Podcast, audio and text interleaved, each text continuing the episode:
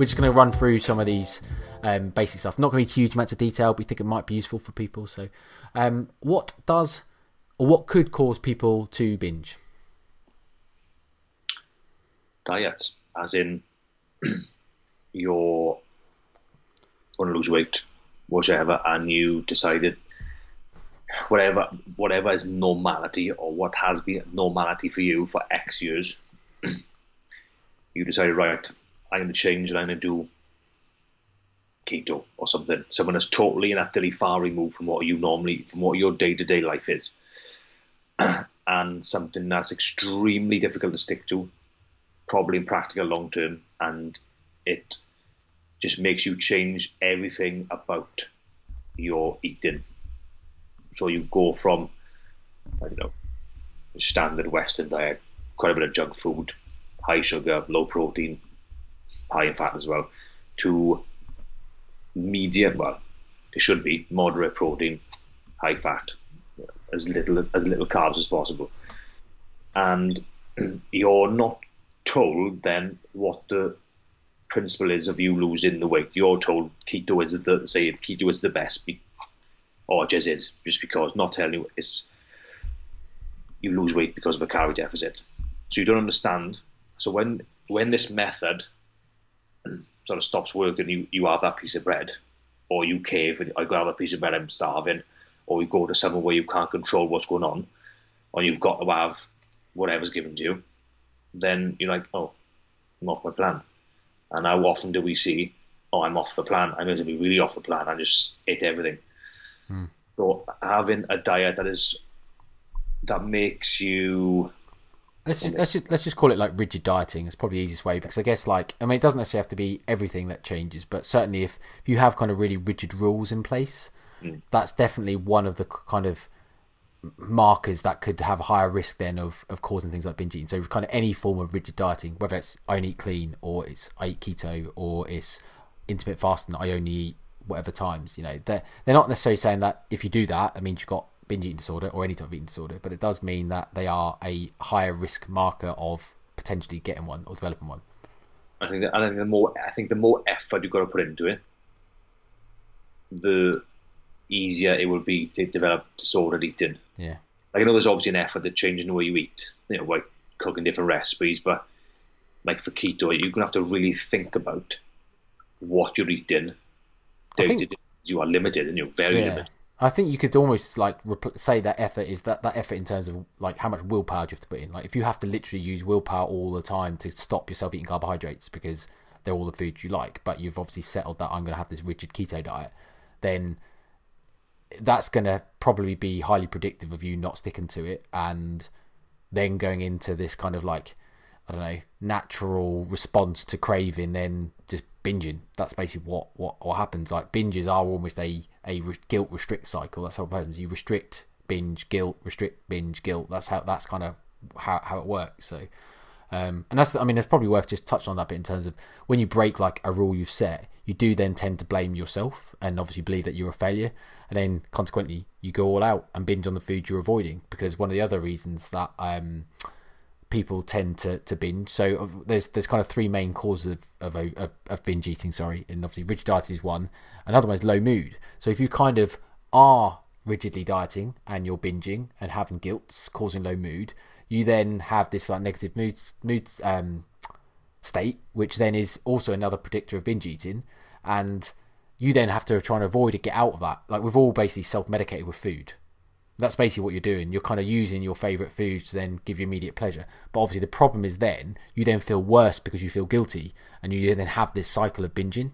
If that all makes sense. So you they kind of intertwink and that intertwink, intertwine, or interlink, um, or you could just say intertwink, They intertwink together. Um, these kind of like rigid dieting, and then kind of like these these shifts in mood states. And uh, like we, Johnny, I'm, I'm sure you've had the same. Like if you have a bad fucking day, you go home and you eat.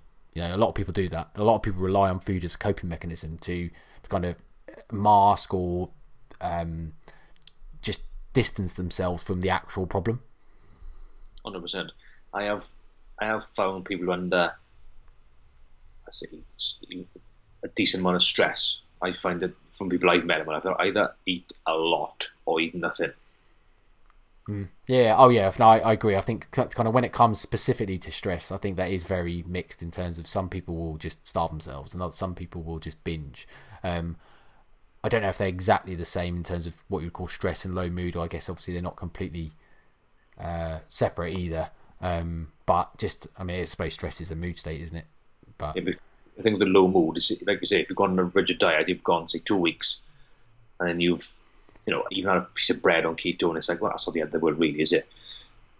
And you think, oh, it, it brings you that low mood, in it? Because it's almost it's, it's, it's like self Yeah, it's like, oh, I failed. It's my fault. I failed. I couldn't avoid that bread. Like it's a piece of bread, yes. and I ate it. Oh my god, worst thing in the world.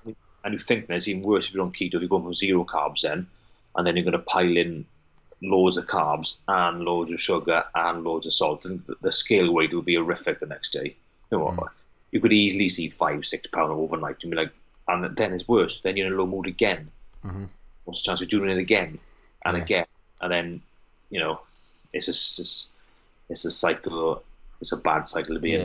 Yeah, yeah. I mean, the the mood the mood state thing can obviously be caused by anything. So it could be you had an argument with your missus or your your boyfriend or your husband or whatever, or it could be you've had a shit day at work, or it could be your you know your boss has pissed you off, or you know even you fell over on the way home or your clothes got wet and you hurt your arm or whatever. You know, it could literally be anything that's just put you in a bad mood. And obviously, a lot of people then do use kind of food as this this medication or this kind of coping mechanism, which, to be fair, isn't always bad.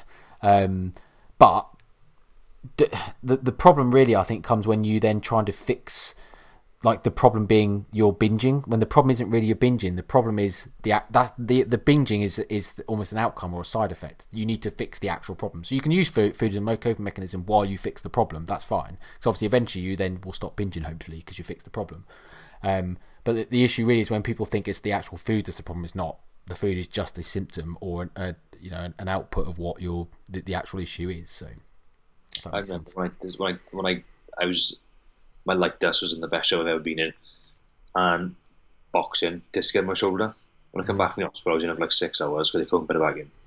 I home and I'd left all Chinese. Yeah. Oh, okay, what's the point?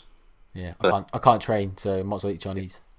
Yeah, but then really speaking, really in reality, you could easily have, you know, maintained a rough weight across the recovery and gone from there. But yeah, that was I did it, but I did it once. I hmm. knew why I did it. Yeah, yeah. And it, uh, to be fair, like I, I have this conversation quite regularly with clients around coping mechanisms and people using food and these type of like almost emotional eating, and I, I, I think they're usually surprised when I kind of almost give them permission to do so. Like you know, a bit like I said a moment ago, like I give people permission to use it as a coping mechanism if that's what you have to do. I said that's totally fine, but you need to understand that you're, there is a coping mechanism. It's not the food that's the problem. So you that therefore you do have to look at what the actual root cause is and fix that because otherwise you will continue to use food and obviously it can then have a negative guilt um, binge repeat cycle type thing happening. So it is something to be considered. But I I also find that when you take those foods off limits, that then links in with the first thing we said. Like if you say people they can do that, yeah, you can do that. Or no, there are no foods off limits. That then starts to break this other rule of rigid dieting. You're no longer rigid because actually there isn't a you know you must stick to 1500 calories. There isn't you know which is rigid in itself. Even if people think like flexible dieting and you've got a calorie target, well that's still rigid because you've given yourself this completely strict calorie target that you have to stick to. So when you tell clients that, actually helps the, the problem. Not is that they might seem it's counterintuitive, but it generally helps when you give people permission to eat because actually people just decide, oh, actually I don't need it, and it's taken away the magic kind of um, deprivation response that you know we see this like Last Supper response almost sometimes. So. Um, should we move on to so the third thing? So obviously we talked about rigid dieting, low mood. The third problem, which tends to be you know these three key things, like one or or, or potentially a mixture of, what causes people to binge into overvaluing your body. So that's kind of, and again, this is a conversation I have quite regularly with people, especially because we do sell diet products and people come to us looking for weight loss. Um, it's usually because they basically place too much importance on what they weigh or what they look like. They really overvalue what their body is. So, I think the day and age of social media, it's it's more it's worse than ever. I think, it because people are, have got such a uh, an unrealistic view of what people look like. Mm-hmm. You, you look at the average Joe on the street, they don't look like what you see the average Joe on social media look like. I think that drives people's want, like uh, around you as a phase of viewers, people are competing, women, I was like, what for? Like, it's like, no, there's no reason. So, yeah, but you, you, you're doing your, not, I won't say damage, but you're, you're going to have to employ behaviours that may or may not affect you later down the line. Because obviously bodybuilding is an extreme they sport. Come with, they come with risks, yeah, for sure. Yeah, but I mean, for, for no reason.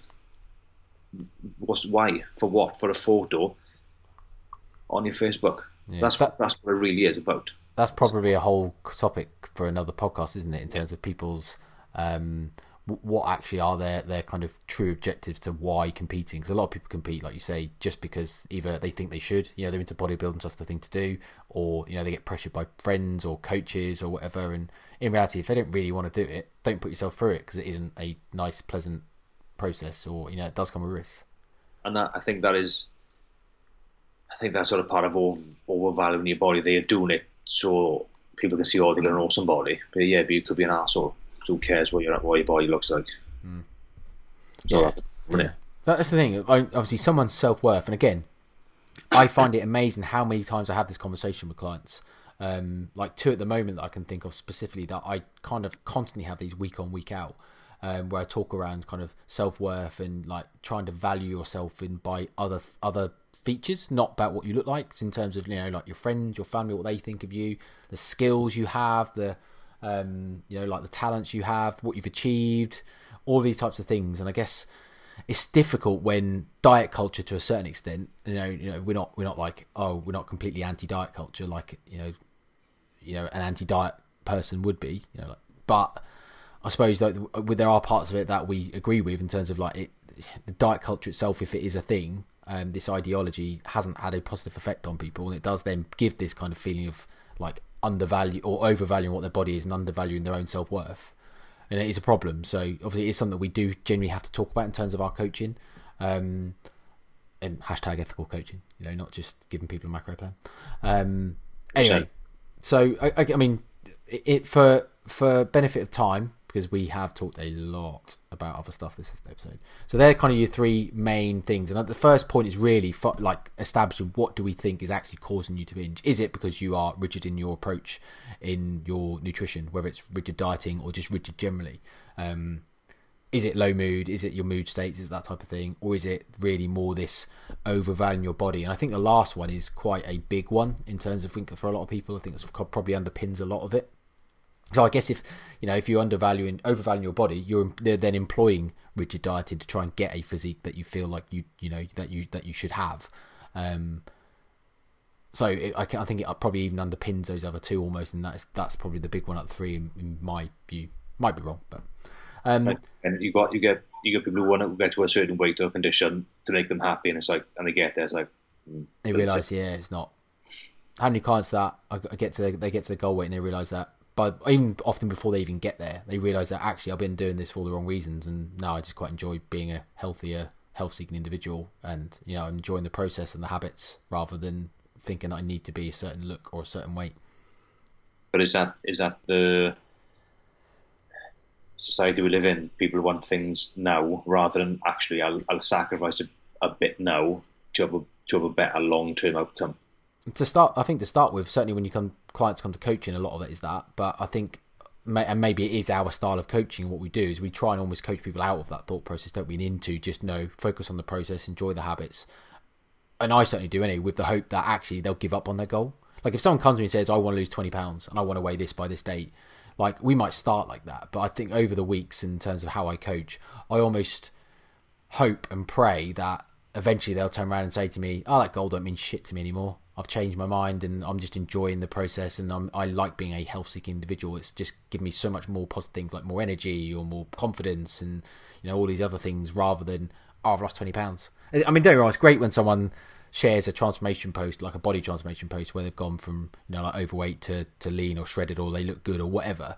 Um, and I suppose even I'm exacerbating diet culture by even saying things like they look good because I probably shouldn't do that, but um, it is really good and it's a, such a big achievement for people because obviously I certainly don't want to um, undermine people's achievements by going, "Oh, your weight loss goal means nothing. That's not important to losing twenty pounds." Because actually, for a lot of people, it's amazing, and it is, it's, it is a lot for them. It's not for me to say what their goals are, but there's also a part of me that wants to like really promote and say how much more valuable I think like the psychological changes and the kind of the habit based stuff and behavior change in people is far like for me more impressive. Hundred percent. Like we, funny enough, we had this conversation on the check-in. Uh, what was Sarah? Yeah. yeah. And she said, "Oh, what?" So obviously the first week is just monitoring, see, just track everything, what you're doing, what you're snacking, blah blah blah. See where you go and see what happens over, over two weeks now. And she said, "Are we going to change much?" I said, "No. We'll work on a specific area as and when is needed." So I'd rather that because I said because obviously changing dramatically. Short term is fine, but long term is this someone you can stick to? So having small things that don't interrupt your pattern too much, that revolve around how your life works, and giving habits to, to help you around your personal circumstance is better long term. I said, I know you might sacrifice pounds in the first few weeks, they might not be as fast, but long term, our goal, I said, uh, for you, for both of us, is for you to get to where you want to be comfortably and not have to and not put too much effort in to maintaining how you look. Hmm. Yeah, yeah, because obviously one's going to lead to a far more likely positive outcome in the longer term than the other. You lost five pound first week, though, so that's that. That's I said that's a good thing as well because you obviously get the motivation to start to think actually I can. You get some buy-in, yeah, for sure. And let's be honest, that always happens because you yeah. can you tell people in that uh, that almost um, assessment period in the first couple of weeks of saying, look, we don't, want to change much. We just want to start to get a real gauge in terms of what your habits are like now, your kind of nutritional intake and all that type of stuff. So we can then make adjustments based on what your baseline is.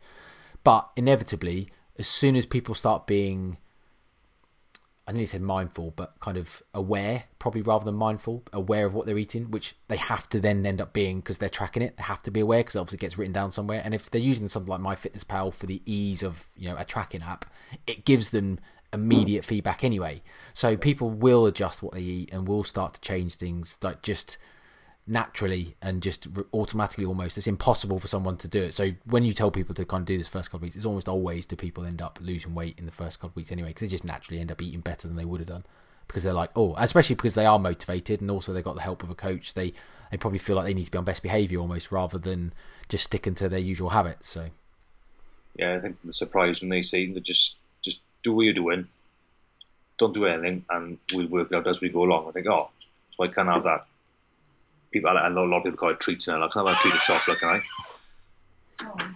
And uh, yeah, open the door, loud, loud as fuck. That, let's not have a fight on the middle of a podcast. That's just funny. It's just funny the way was it Shelley? Yeah, it's just funny the way Shelley says sorry. no, I didn't. Mean, no, I didn't mean the way she said. It. I meant more as in. It's just funny how she said sorry. My wife wouldn't have done. she knows who the boss is. See? Yeah fucking hell, you're in trouble, mate. Um, anyway, so uh, yeah, so yeah. well, uh, I'll mention it because it was part of the update. She said I had oh we had I had a day where I wasn't quite um I had it was over calories basically because of the scissors and this. Oh, I said I, I weighed the next day because she was weighing in. When I noticed my weight was up, and she know, and I said, oh well, last obviously that's the reason because of fat, uh, carbs, the food weight, and she understood actually, then the scale weight is easily movable because of something like that. So she now long term associates actually the scale weight is not really that important, mm. and it can affect, be affected negatively by something small, yeah. by a different a higher carb meal or a higher salt meal. Yeah, yeah. I think like obviously we know that scale weight is indirectly affected by many other things other than the amount of body fat you hold, but that's one of those things where it can take multiple, multiple, multiple conditioning periods in terms of getting people to actually remove that emotion and believe it. A lot of people just will, even if you tell them, they go, "Yeah, yeah, I get that," but they still have the same reaction, negative like emotions when they see the scale move, even though they know better. But that's just obviously human beings being conditioned in a certain way um, over long periods of their life and can't get out of it. But so, okay, cool. Um, let's talk about the five steps because these are things that really matter. So obviously, I guess once you've assessed what you think the problem is, um, you can then kind of start to, to to put through these five steps, and it is really important these five steps go in order um, because they do kind of work uh, in um, order. Well, in order, yeah. they do work. They, they, they, they yeah, they're basically even order. It's late. Come on, mate. It's late. It's late on a Saturday night. It is. Um, so the first step is basically trying to understand yourself. So um, this is effectively like self-monitoring um, and recording all of your things, all of the things you do, your emotions, how you eat, all these types of things. So you, will often, I think, if you've if anyone's ever followed anyone that's kind of like a mindfulness practitioner or someone that actually works with um, people with um, disordered eating or eating disorders, one of the first things you'll often see is like taking out a journal, and then kind of every time someone has an episode in air quotes, um, they kind of record their thoughts, feelings, and behaviors towards like what they ate, how they ate, um, like basically in real time as they occur. Um, so you can kind of like note, note down like the time, what it was they ate, you know, the place they were, how they felt at the time, like emotions.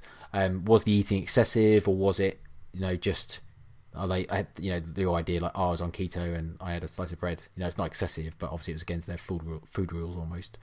Um, note down things like were they hungry or not, and then just kind of reflecting on anything else to note that was either before, during, or after that was kind of might be considered unique or kind of associated to this this episode. And I think like that's a really good place to start. The main thing really is because you, you you'll start to get patterns. I guess you'll start to see things. Like if you basically start to see that, oh yeah, I had a binge episode here, and you start to notice that you had another binge episode another day here, and it was like every time after you skipped lunch, you might think, fuck, I bet I, I, maybe I shouldn't keep skipping lunch. Maybe I'm just so fucking hungry that I'm just getting to a point where I break and I binge. Or if you start to notice that it's every day on a Thursday and you happen to have a meeting with your boss on a Thursday and every day on a Thursday get home you binge like when you get home. Again, you can start to see these patterns probably where you think actually I can start to see you work out what the trigger is. I think that's really that's really really important. Yeah, because if, you, if you can track it and you know what's going on, then you can have you have an idea of what to change. If you don't track it, you, you just think and people's memories are shit today in general. Hmm. You never know what's caused it, why you did it, what day it was. So yeah. you can never really change it, can you? But now you've you've wrote it down. Yeah. Know exactly when it's happening, why it's happening, and because of what. Yeah, I mean, it might be like you bin- you just happen to binge most evenings because you're bored in front of television, and I, I think a lot of us probably like will know that already, and we won't need to do a journal. But obviously, the journal just gives you this data point and really fair reflection on it. But I mean, it might just be that. So it's a case of like once you know that, it's probably not an easy fix, but there's obviously stuff that you can then do to do it. So um, I suppose like moving on to step two then. So um, this is again uh, like step two is basically about eating regularly, and again something that you'll often see people with um, eating disorders and, and kind of like clinicians will put in place to to basically try and um, I suppose remove kind of chaotic or unpredictable eating habits because a lot of these things like we've talked about before skipping meals or fasting for long periods um, or um, whatever kind of weird. I'm trying to think of some other weird kind of rules, but it's usually around just basically not having a, a, a structure of eating that like if you put someone into a or, or, get them obviously you know they've got to follow through this. You can't just tell someone to do it but obviously it's not that easy to go right you must eat three meals and three snacks per day no more than four hours apart regardless of whether you're hungry or not. It is difficult to get someone to do that when they've got these ingrained behaviors potentially of this kind of disordered eating patterns. But if obviously you're doing it yourself and you want to commit to this, actually that's a really good just finding a routine and structure gives kind of some control back. Um, and it just gives you this regular eating because what it does it then it then stops some of these other things that we know do cause binge eating therefore things like skipping meals like you know they exacerbate hunger skipping meals is irregular and it does then cause binge eating where people then just go mad and make up for skipping meals and stuff um, or just having short windows and fasting and stuff like that that these are all things that can have higher risks of, of eating disorders or disordered eating. So just going on a you know a air quotes regular eating structure does then take a lot of that stuff away immediately.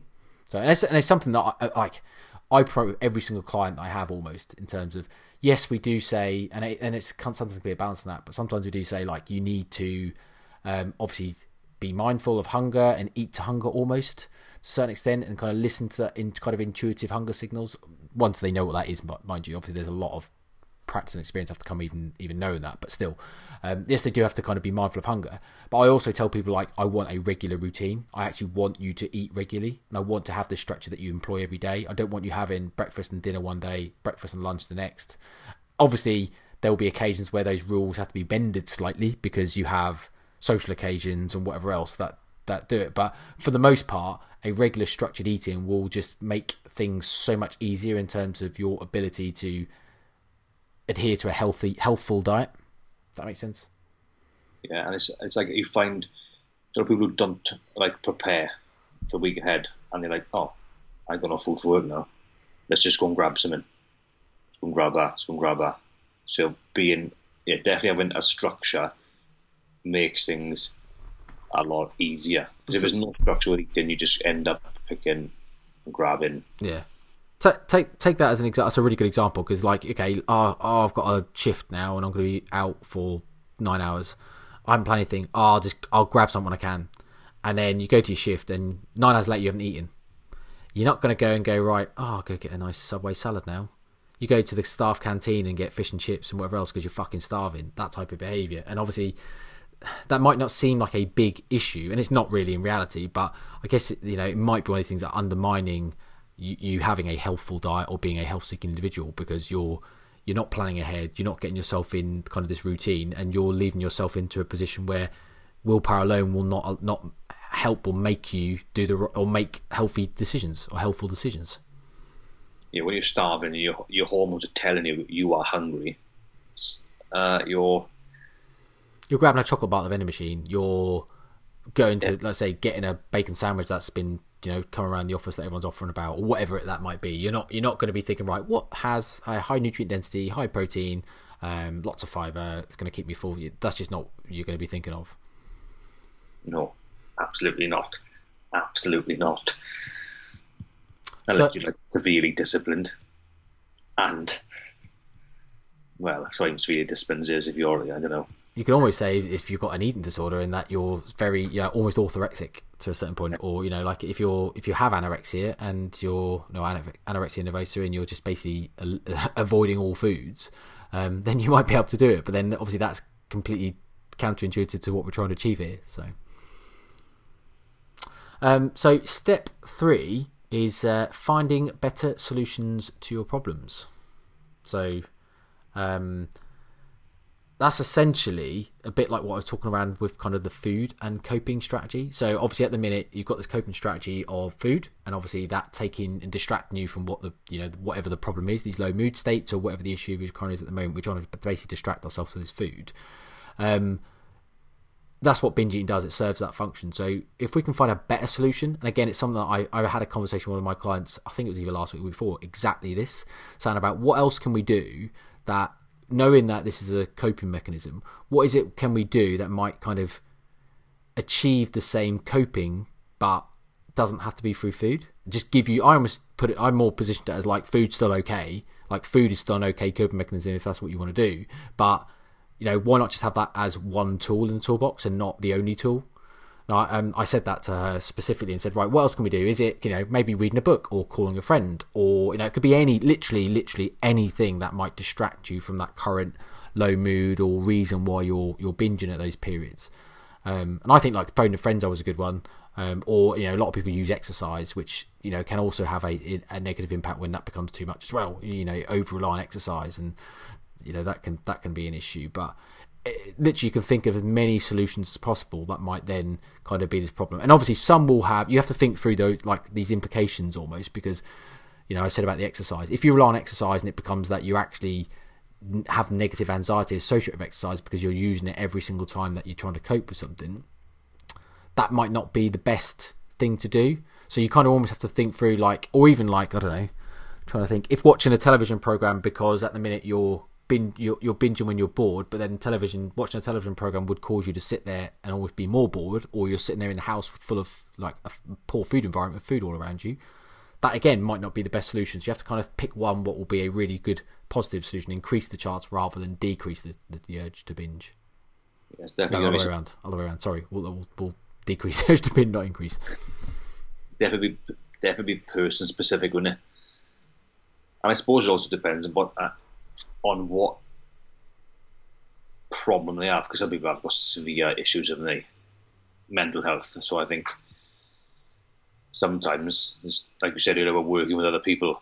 Like you may have to work with psychologists, but some people who have got major problems because some people have got major problems and they fall from the when they were kids, they passed whatever, and they people do use food for, you know, that.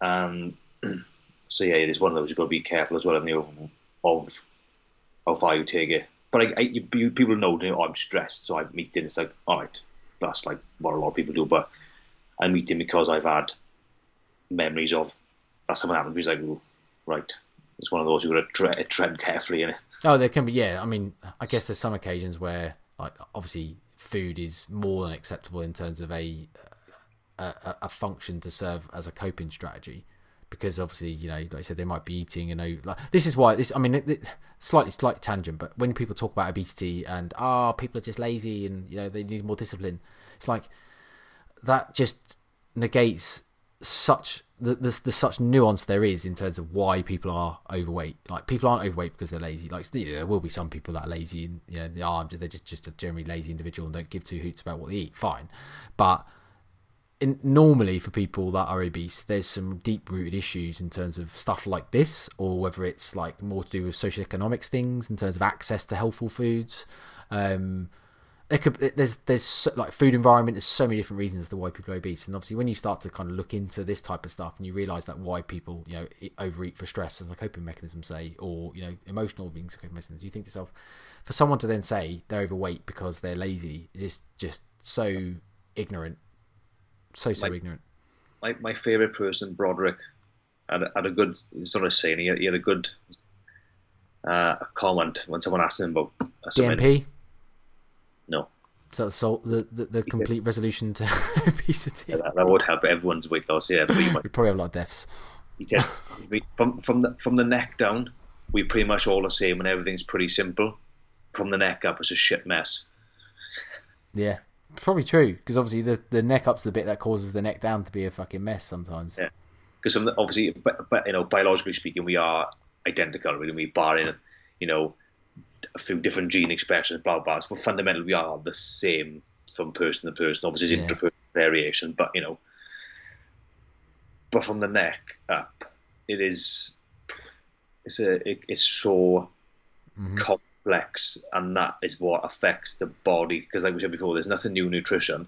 Like you know, from the neck down, nutrition is done really to lose weight is, is fairly straightforward in it, but it's how you implement the principles in someone's brain that gives them long term success, doesn't give them issues, gets them enjoying what they eat and not relying on food or doing things like for um, coping with stress, and there's loads of different shit in it. So mm-hmm. that's why, obviously, that there's going to be more data coming out over the, over the psychology of dieting than there ever will be about biology of yeah, it. Yeah, and certainly I think anyone getting into nutrition as a practitioner, they'd be better off focusing a lot of their, their stuff more on the psychology of eating and stuff than they would do the, the practicalities or the, the kind of like biochemical side of stuff. Because, like I say, once you know calorie deficit, high protein, uh, high fiber, you know, food quality, you start to think, mm, yeah, there's not really a lot more to it that you need to know as a, as a practitioner. Yeah, especially when that deals with 99% of it.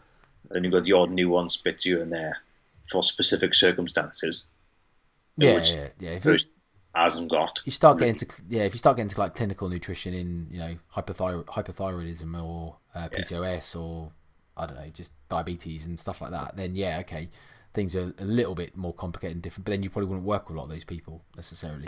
If you can get in someone's head, let's say you got hundred clients, and every one of them stops snacking mindlessly, and many of them would lose weight. Probably all of them. Mm-hmm. Most people snack at some point in the day, and they grab something mindlessly. If you can get them in, if you can get into their head to even make it mindful snacking, so they understand why they're snacking, are they really hungry, blah blah blah even that different, even that will make a substantial difference to to their long term mm-hmm. success. And obviously, that's psychology. I think um, on the snacking thing, so it's okay to snack. I think. I mean, you look look back at the, the kind of the, the regular eating pattern, and obviously as three meals and three snacks. So snacks are fine. It's when those snacks become more grazing all day. So obviously, if you've got a planned snack of you know three meals, where you know like oats in the morning, uh, apple and a protein bar at lunch, um, chicken. Sorry, oh sorry, apple and protein bar mid morning. You know, like a chicken salad sandwich for lunch, um, handful of nuts and a tin of tuna you know, I'm trying to think something that you would enjoy uh, for for your afternoon snack, and then like a you know normal meal type thing, and then you know is that three snacks? Is that two snacks? Two snacks, and then a, then a snack before bed type thing of again something like a some smallish, but like an actual snack, like an orange and a co- type of cottage cheese. I don't know, whatever fucking Greek yogurt. Um, that that is a really good regular eating pattern, which obviously probably then also the types of foods that I've just mentioned then includes all of the things you would want in terms of high food quality, high protein, high fiber, micronutrient dense, all those types of things.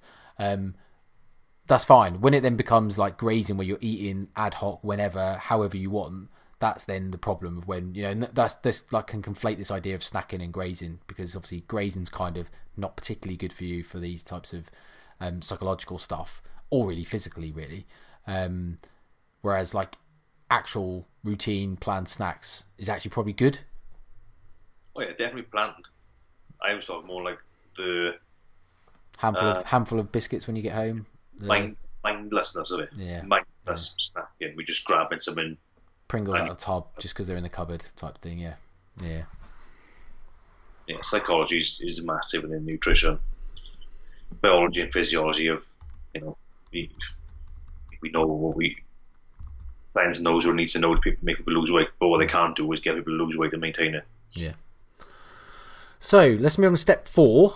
Um, step four is fighting the food anxieties. So this, I think, again dovetails into the kind of rigid dieting aspect of it all in terms of being rigid around what you will and won't eat. And I think um, it's it's probably a good thing to kind of start to look at the foods that you almost fear or that you have forbidden yourself, um, and then almost gradually reintroduce them back in. So the way to do that uh, is to almost um, create like a list of like feared foods in in terms of like kind of feared, a bit more feared, really feared. Like if you make a list of like three columns almost, and just put in like those, and then you can start to kind of like on the the kind of kind of fear, like the lowest basically feared ones, and just expose yourself a little bit of those foods.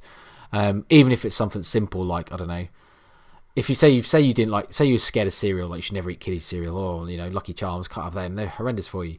Like if that's a, a food that you, you kind of restrict or so rigid on, and you think it's something that doesn't deserve to be in a diet, it could be a case of actually to get over that fear because it is a fear. You know, it's a uh, illogical fear that obviously you shouldn't have kid cereal because what's it going to do? Like it's not going to kill you.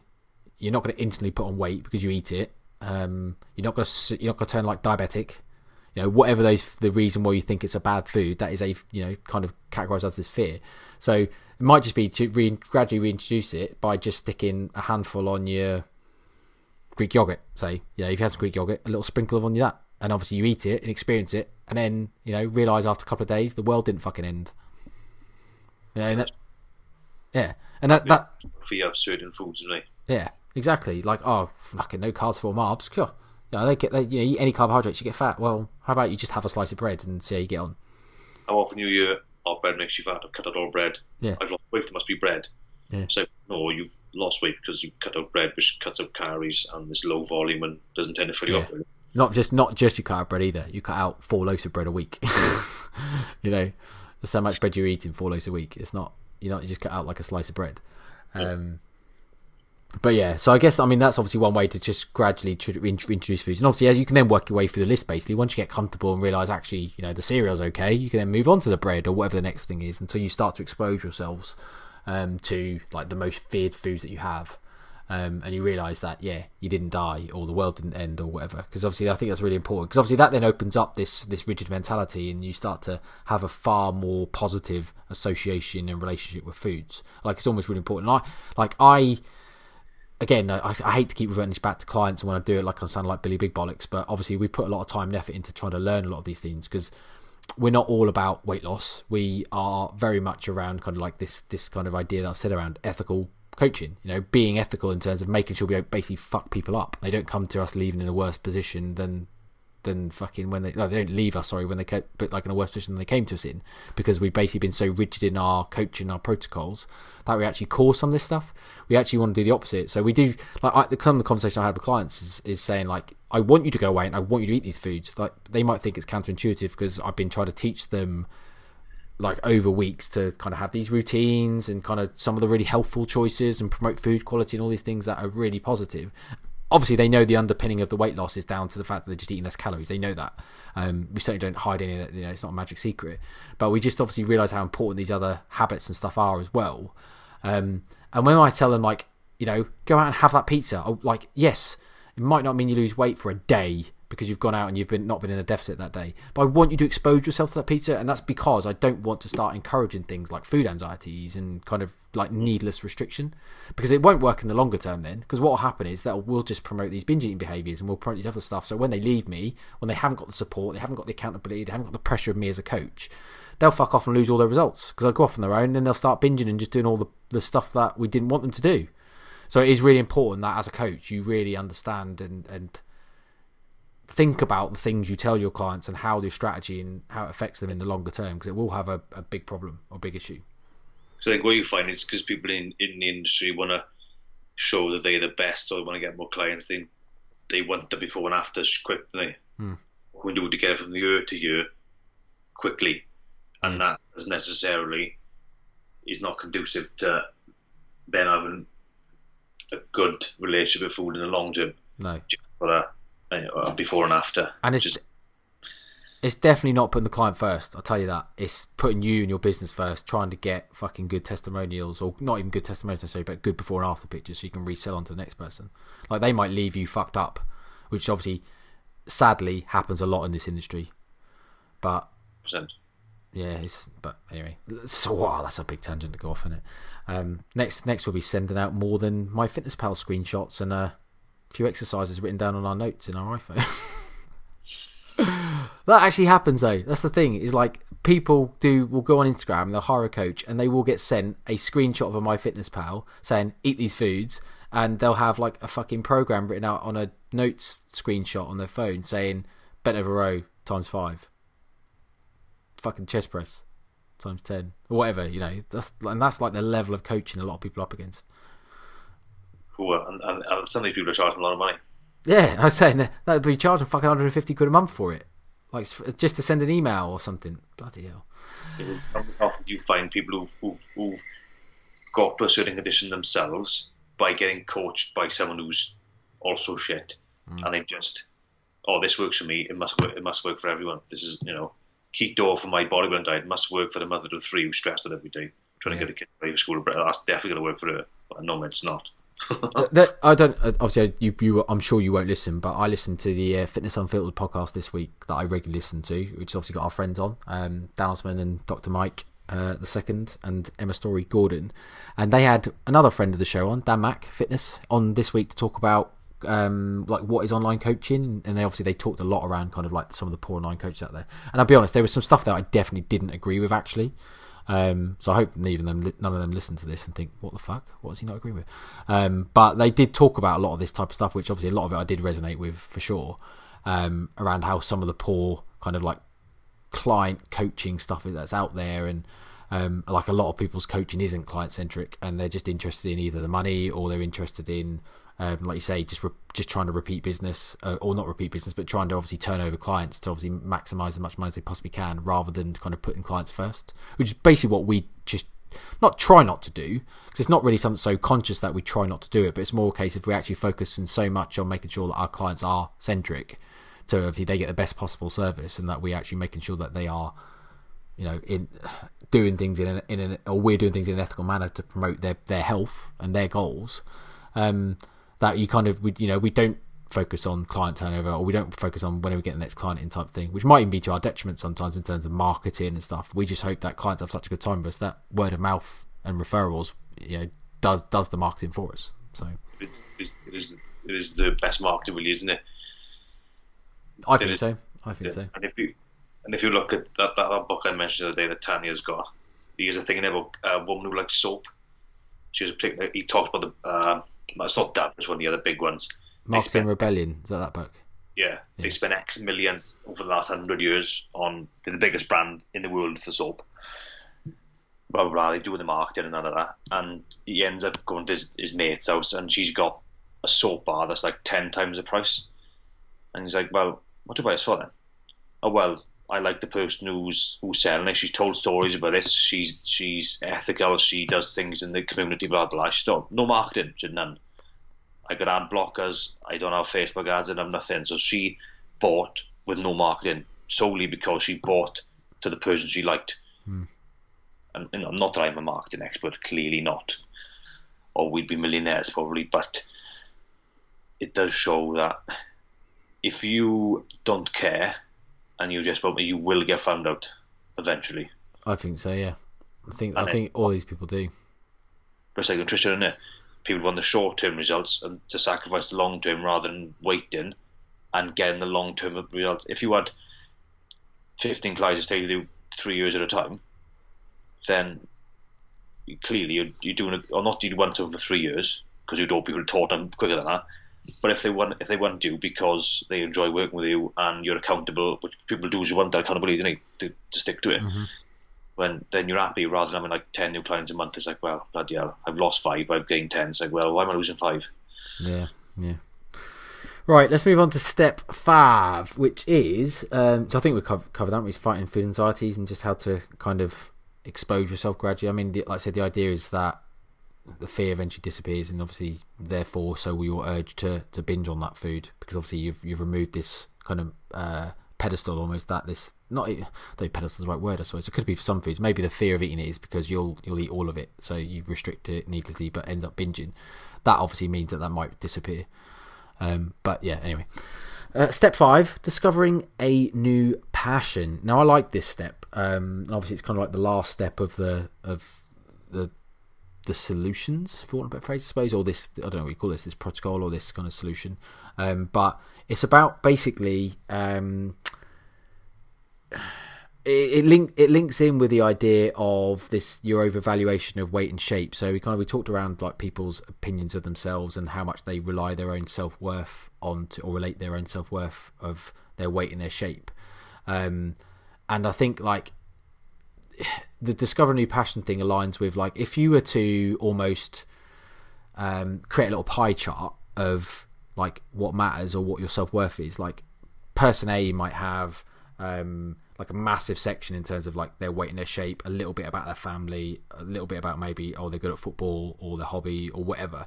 Um, and obviously it just shows you how much importance they put on this kind of overvaluation of weight and shape. So um, if you can then start to think, well, actually take the focus away from that and discover a new passion, so you can identify something that you're really interested in. So, like me, say, like all of a sudden, say, like I suddenly discovered coffee and I really got into it, and I started like doing stuff with coffee every day, like making coffee, learn about coffee, learn about the beans, the water, you know, the different extraction methods, all this type of stuff. Um, that then gets added into my little pie chart. And if you notice, if you add stuff in, you the rest of like the bit that I had allocated to like weight and shape gets smaller because obviously I'm all of a sudden relating other parts of me in terms of my passion and stuff on coffee. So that's like if you can do like one or two things and make a really conscious effort to engage in these activities like every day and, obviously it has to be a passion. You, you can't just be like oh i'll pick walking. And i don't really like walking so i just go out and walk. That obviously isn't going to do the job. You need to obviously find something that you are really passionate about. But that will um, I guess you like basically what it means. You'll have created other ways to almost like evaluate and assess your um, kind of like uh, success, for a better phrase. You know your your valuation of your own worth. You do that obviously, but you've you by doing obviously those new things, you're simultaneously then reducing the importance of the actual weight and shape one, which is the important part. So, and I quite I really like that because I think it does really obviously work, and it does again. Like if, if you get good at so so say you take up like you know get into coffee, say, and all of a sudden, like, I became like a fucking barista champion, like barista world champion 2021, right? Um, all of a sudden, I've got this this other self worth of like, fuck me, I'm really good at making coffee. And all of a sudden, I don't really think about the fact that I used to feel overweight and out of shape, and that used to really get me down, and I used to hate, like, feel unconfident, all that type of stuff. Does that make sense? Yeah, but I think you've also got to think of if you've got more hobbies and more things you enjoy, you're taking less time to think about food as well. As in, you're not food focused all the time because yeah. you try to gain X, lose weight, or blah blah blah. You've got oh, I've got this thing to do with the coffee machine, blah blah blah. I got this thing to do with whatever else. Yeah, learn like with the resources we got now, you can literally learn anything you want, Spanish. anything. And Hey, might- gringo.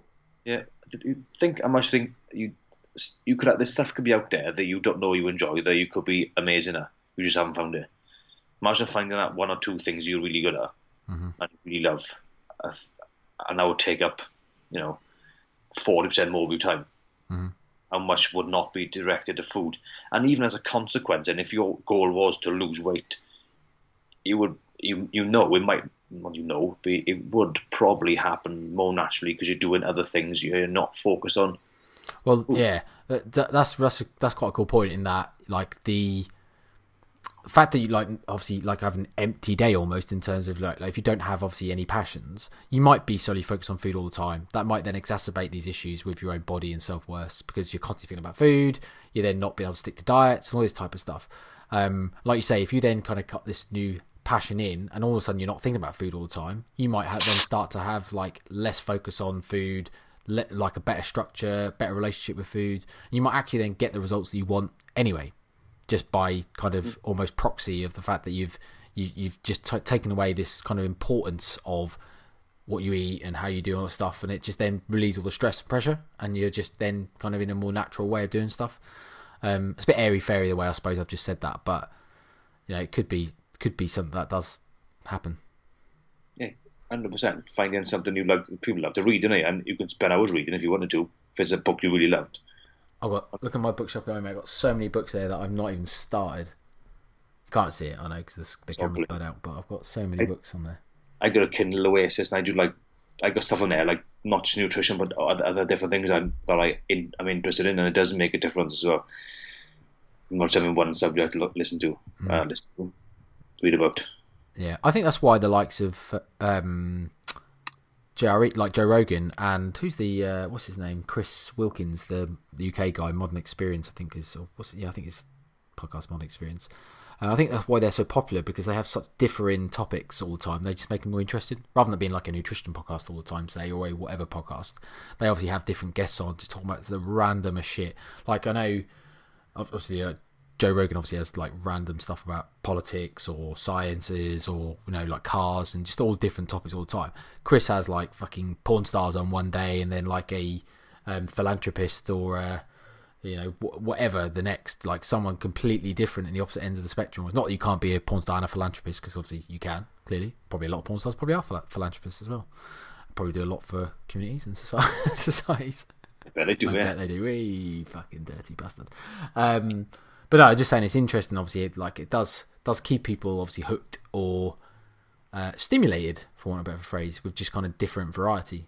In the same way, variety of food keep people stimulated and hunger stimulated, but that's again a topic for another day. So, um, there are your five steps. I'll just run recap over them again.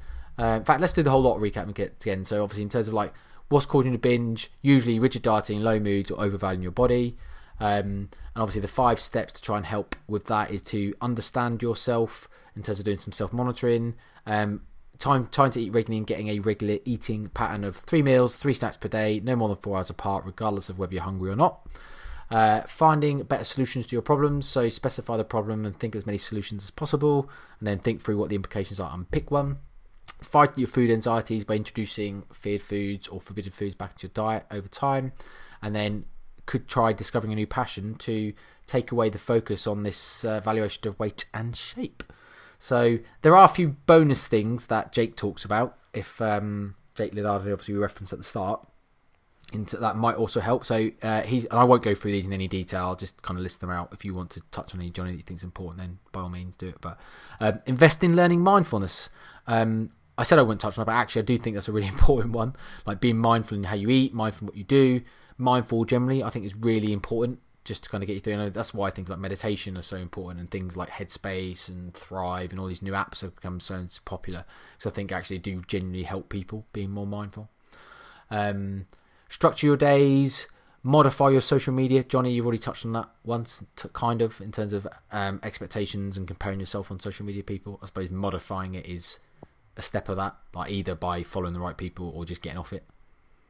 especially Instagram. Especially Instagram. I would say especially Twitter. Less so much. I'd say less so much for the comparison, more just for the sheer vile cesspit it is. But Yeah, I find Instagram is very much it's fake and it's like, don't I, I hate the hashtag or live my best life. I'm like, shut up. Hmm. You're not living your best life. It's all of fucking social media donut. Uh, the problem is it's a picture-based social media platform, so that will immediately drive certain behaviours, and people want to put their best pictures on and shit. And but That's whatever. why I don't do it. Deliberately go against it and put the shittiest picture I can find up. yeah, I have noticed that. Mm. Instagram. Like, no, enough of this shit already. I, but I do find Instagram better for like, there's no long posts about COVID and vaccines and Well, there are some, there are some, but yeah, yeah, I don't see it and conspiracy theories. Whereas in Facebook and Twitter, it's just full of absolute drivel about it. yeah. That's like the thing about Instagram. I find it's a bit fake. It is very fake with the pictures, but it's it's pretty it's pretty good in terms of that you don't get so many hardcore posts about crap. Yeah. Uh, other things you can do: weigh up the pros and cons of changing. Focus on body functionality. So I guess that is more just focus on what your body can do rather than worrying about what it looks like. Um, which I suppose is like a common um, practice that we you know we would probably promote or or kind of a lot of coaches might promote in terms of when people are showing issues with their their body, into whether they do lots of body checking or whether they just kind of have negative associations with things like scale weight and stuff. Sometimes just kind of say, look, if you focus on how positive, like the fact that you can move, you can run, you can jump, you're strong, all of these types of things, that body functionality is like really like just takes away and puts into some perspective about those feelings. It doesn't work all the time; it's not perfect, but it's certainly something that I think can help. Like fo- focus on the process of doing of, of weight loss rather than weight loss itself. Will eventually lead to the weight loss anyway. Hmm. Put, put in habits and you're enjoying the process of its intrinsic value rather than extrinsic, extrinsic mm-hmm. Mm-hmm. value, which you generally find gets people to where they want to be, Yeah, for but sure. not the thought. Hmm. And lastly, limit alcohol consumption. I don't really know. I mean, I guess it comes down to things like mood states and alcohol promoting Yeah. binge eating behaviors because of mood states or lowering inhibitions and all those types of things. Um, I, alcohol makes you feel like shit. That's why I don't drink. well, it is depressant, isn't it? But Not, not, not mentally, physically. yeah, I was- what I'm saying is, it's a it's a depressant in terms of like obviously mentally and physically. They're completely intertwined, aren't they? They're not you know necessarily one or the other. Um, uh, yeah, I mean, obviously we neither of us really drink, do we? So you less, even less so than me. But you know, I might have drink twice a year usually. So percent Christmas Day normally. Yeah. That's it. So um, hopefully people have found that useful. Um, I I know a lot of people will probably resonate with some of this stuff, whether they believe they have a binge eating disorder or whether they have some or they they have some episodes of binge eating. I don't think it really matters. I do think a lot of people might kind of relate to some of the stuff we've said and think hopefully that I might try some of those things out. Um, you might feel silly doing things like the journaling, but please, please, please, it is really important. Like the journaling is a really important thing. Like you might think, oh, I'd have to write that down or whatever else, but actually, if you don't do it, you won't do it properly. So I think obviously, if you are going to do this, then then do it properly. Agreed. Um, yeah, I think that's um, good episode. I enjoyed that. I said I think I think one thing I do I, I like talking about it. So I do think for anyone listening that is semi interested in kind of any coaching at any point in their lifetimes, not necessarily with us or or you know specifically whatever, but might give them a bit of an insight in terms of like the depth of coaching that or the depth of what good coaching should look like. And I, you know, without blowing our own trumpet, I do think we're good coaches. Um, I think obviously some things we talked about in like the, even these types of things and how they're often kind of almost woven into our coaching without being specifically we're going to treat a binge eating disorder this week type thing. You know, we weave these things in as just kind of general practice. And I think a lot of people wouldn't even necessarily know that we're the reasons as to why we're asking them to do these things, unless obviously we we have to sit down and explain. You know, even like you know ask them for a structured um, eating pattern, say you know there, there are reasons why we're doing that and you know we've talked about those today but i think it's like a really important thing for this kind of idea to make sure people have these longer term positive relationships with food and you know positive happier lives Yeah, because if if you do like like we do, you do a two week, almost like an inspection sort of thing. You are just do what you do for two weeks, track everything you consume, uh, track your weight, let's have a good idea of calories. You know, right? Their lifestyle dictates they don't eat breakfast at eleven because of they take the kids to school and they do other bits, or they eat first thing morning for the kids to get up and they eat regularly for the day, or they fast, or they they gravitate towards this type of way of eating or this type of macronutrient. You can build uh, a plan based on what their lifestyle is already, so you don't you don't give them too much decision fatigue because they're already in the routine of their life. You're just, you know, prodding them in the right direction and giving them actionable ideas that they can change. That doesn't dramatically change how they are day to day. Yeah, that's the, that's that's the key bit, isn't it? Like you you're not dramatically changing what they're currently doing to therefore make it more difficult for them to stick to. Um, needlessly, probably as well. Um, I suppose it's just quantifying. Obviously, when I'm talking about things like regular eating patterns, yes, obviously in terms of a um, uh, a an almost a, a clinical solution for someone with a binge eating disorder, three meals, three snacks per day, four hours apart, blah blah blah, is important. For when you're talking about someone that is not that doesn't have any signs or kind of um, issues with things like either disordered eating or binge eating behaviours, then you know that can be flexed. Like Johnny just said, like if they if someone doesn't eat breakfast, we're not going to suddenly force them to say no. You must have three meals and three snacks per day. That is how it goes. That's that's not what we're saying. What we are saying is that for, for if a, a structure of some sort definitely helps, and it will help even prevent potentially kind of higher risks of disordered eating. So, but that structure doesn't necessarily have to be three meals and three snacks per se. Like for an individual, if we know that they just generally get on better because they just don't ever want breakfast, and by forcing them to have breakfast, it would have more of a negative out- outcome. Then we wouldn't be saying have breakfast because you must have three meals a day. We would say actually no, that's fine. Um, and that's where the coaching comes in, in terms of kind of knowing, understanding the client, and then amalgamating your own ideas and approaches with theirs to get up with the best. Um, get the best result for, for them rather than kind of what you feel is the best ideal or ideology. I think for people listening, listening to what you just said, you should understand if anybody pushes one a method of dieting, you realize how ridiculous that is by saying this diet fits everyone. You, if they say that, you must go. I will never ever listen to them again. Unless it's ketones. Unless it's ketones, which is magic apparently. If I everything. That's fine.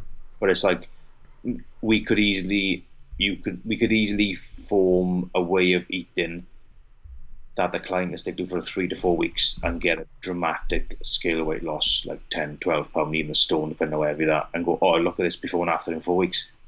Mm-hmm. That, and that's what happens a lot, isn't it? That, is, that happens all the time. And it's like, well, actually, that doesn't really serve the client. It, you know, it, it can work in certain circumstances, depending where in the journey the client is, because there is, there are reasons for quick weight loss start and then slower afterwards. But how often do you see like let's just get ten weeks in, lose as much as possible, take them before and after, and that's it. Mm-hmm. And, like, uh, and they've developed bad issues with food. They eat breakfast when they don't naturally. They, they there's too much decisions to be made day to day, and you know, you know, eventually they're going to fall off and go back to what they normally do, and that's just not the point of coaching. The point of coaching is ideally to go right to spend X amount of time. Some people are quicker than others at grasping and implementing in their life, and then be able to go right. You know, in a year from now, you know how to deal with most scenarios. You can maintain a healthy weight that you're happy with without much thought. Mm-hmm. It, to be fair, like the coaching is iteration, isn't it? It's, it's, like the post I put out during mm, back in the last week, comparing it to my coffee machine and learning how to make coffee um, on our on our non nutrition uh, Instagram. It is exactly that. You kind of try things based on kind of your current eating habits, and you just change small tweaks, see how they go, and you you repeat and you make more tweaks until they get better, and then you repeat and you make more tweaks and you get better. And it's basically that constant process of iteration. That's what coaching is and that's kind of what you've just described there. So, um, speaking of Instagram, Johnny, you're up to 58 followers now, so hitting the high flying influencer style uh, or, or, lifestyle that you will be living soon. Let's try and get you some more. Um, NNN Johnny or Johnny NNN? NNN Johnny, isn't it? Hang on, I got. Oh fucking hell! I'll look, it up. NNN Johnny, Johnny J O N N Y, no H before anyone starts H. shoving it in. Um, please, let's like if you're listening on your phone which most of you probably are, if you are listening, please get your Instagram out now and just go follow him, please. Um, Yeah. Like, don't don't wait. Just do it as now we're speaking. We'll wait. Yeah, no, I, want to Yeah, see literally now. We'll just wait here in silence for a little while until no. Um, just go like him, uh, like him. Go like some of his posts and just you can like him if you want, uh, and just follow him, please. And let's get him up to see if we can get him to three figures. A hundred would be lovely.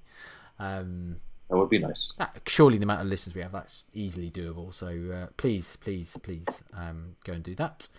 Uh, obviously, if anyone wants to reach out for coaching, still some spaces available. Um, not five like every other Fit Pro. You know, five. We're looking for five. Why five? Why is it always five? Looking for five people that want to burn body fat and get chat. um, yeah. Uh, It's never a particular number. It, we get, we'll get to a number where we both feel comfortable at to go right. The quality after this, in terms of time, would degrade if I get X more clients. Yeah. Well, to to be honest, mate, I'm there already, aren't I? I think. I think in terms of my numbers, I'm at my own, and obviously our own circumstances are different, so capacity is always obviously always different as well. But um, if anyone wants coaching by me, tough titties probably, because uh, I'm probably going to say no. I know it's harsh, isn't it? Um, but although it might change soon, I've got a couple of my clients I know will be they're they're already in a really good position to kind of go off on their own. I think I've got confidence, and they just probably need the confidence in themselves. So I might have a couple of spaces opening up soon um, if they decide they want to go off and do their thing. Um, which, to be fair, is our goal. So hopefully they will. Um, and obviously give me the opportunity to, to help some more people. So, um, but yeah, Johnny, you've got some space. So if anyone does want coaching, please reach out. probably got two or three, depend not at the same time, because that's that's a, that's a lot of hours. Yeah, Hours. yeah. You mean five? So you mean Mm, Five. five? it's always. It's always five. Come on, it's either Five. five or none. It's either it's either waiting list or five. Go on my waiting list, or I've got five spaces. I've got five spaces. I'm not fucking hell. Anyway, um, on that note, I think we can just say sayonara. Yeah, I think that's uh, yeah, hour fifty-two. It's a, it's a long one. Yeah, this will definitely be split into two. I think we'll do a, a one parter and a two parter. Foxy, Narcos, uh, binge eating, mindfulness. Yeah, actually, just reminded me. So features wise, we're got obviously going to have to have what's in Brett's grinder. We're going to have dad joke of the week, stupid things on the internet this week, and maybe we should have a what what what has Johnny been binge watching? What's Johnny been what? Binge watching. Oh, um, I don't want to say binge watching, but Charlie watches This Is Us. You know. It's No. it's it's it's, it's uh, it just follows a couple of kids, and it sounds really airy fairy bullshit, but it's pretty good actually. It's about real things that happen in real life. It's quite good, like. Right. Okay. But if you look at him and think, it's probably the best. He's probably the best father you can ever. There can ever be. Like, ah, man. What's um what what network's it on? How can people view this? Uh, Oh, you're going to say you've done it legally and you don't know. What a. F- no, hang on. oh, oh, oh, oh, oh, oh, I've forgotten. Oh, Prime Night. It's not legal. Prime. It's on Prime Night. right, good. Just All don't right. know. Just just Google this is us, and it'll, it'll tell you what it's on. Right. Okay, good. But it's, it's better than I thought. Good. Okay. Hopefully, people enjoy that. What Um, are you watching? what, am I- what am I watching? Yeah. Thought we established that. Narcos Mexico. Yeah, I forgot about that. yeah, I'm uh, six episodes into season two, I think, and I think there's only two seasons, so I've probably only got a few more left, and that'll be done. I might move on to El Chapo after that, because obviously that's another series that is probably worth watching. I like the uh, drug lord stuff, especially I like the, well, I say true, relatively true nature of it. Obviously, it's all embellished, isn't it, and stuff. But I do like the fact that what I like about Narcos is how they like intertwine the real footage from like news and stuff like that into the the show. So um, kind of shows you really what it's like, especially some of the characters. You think, oh, they do really look like that character. Actually, they picked a good actor. So Yeah, that's good. That is. I do like that. yeah. Okay. I need a pool. Okay, go go have one. Hope you enjoy that. I will. Right. What what a way to end, end an episode. I don't think we've done a more abrupt episode than Johnny needing a poo, have we? No. No. Right, enjoy. Thank you for listening to the NNN podcast. If you enjoyed the show, please help us by rating on your podcast provider, sharing with your networks so we can get our content out to more people. See you next week.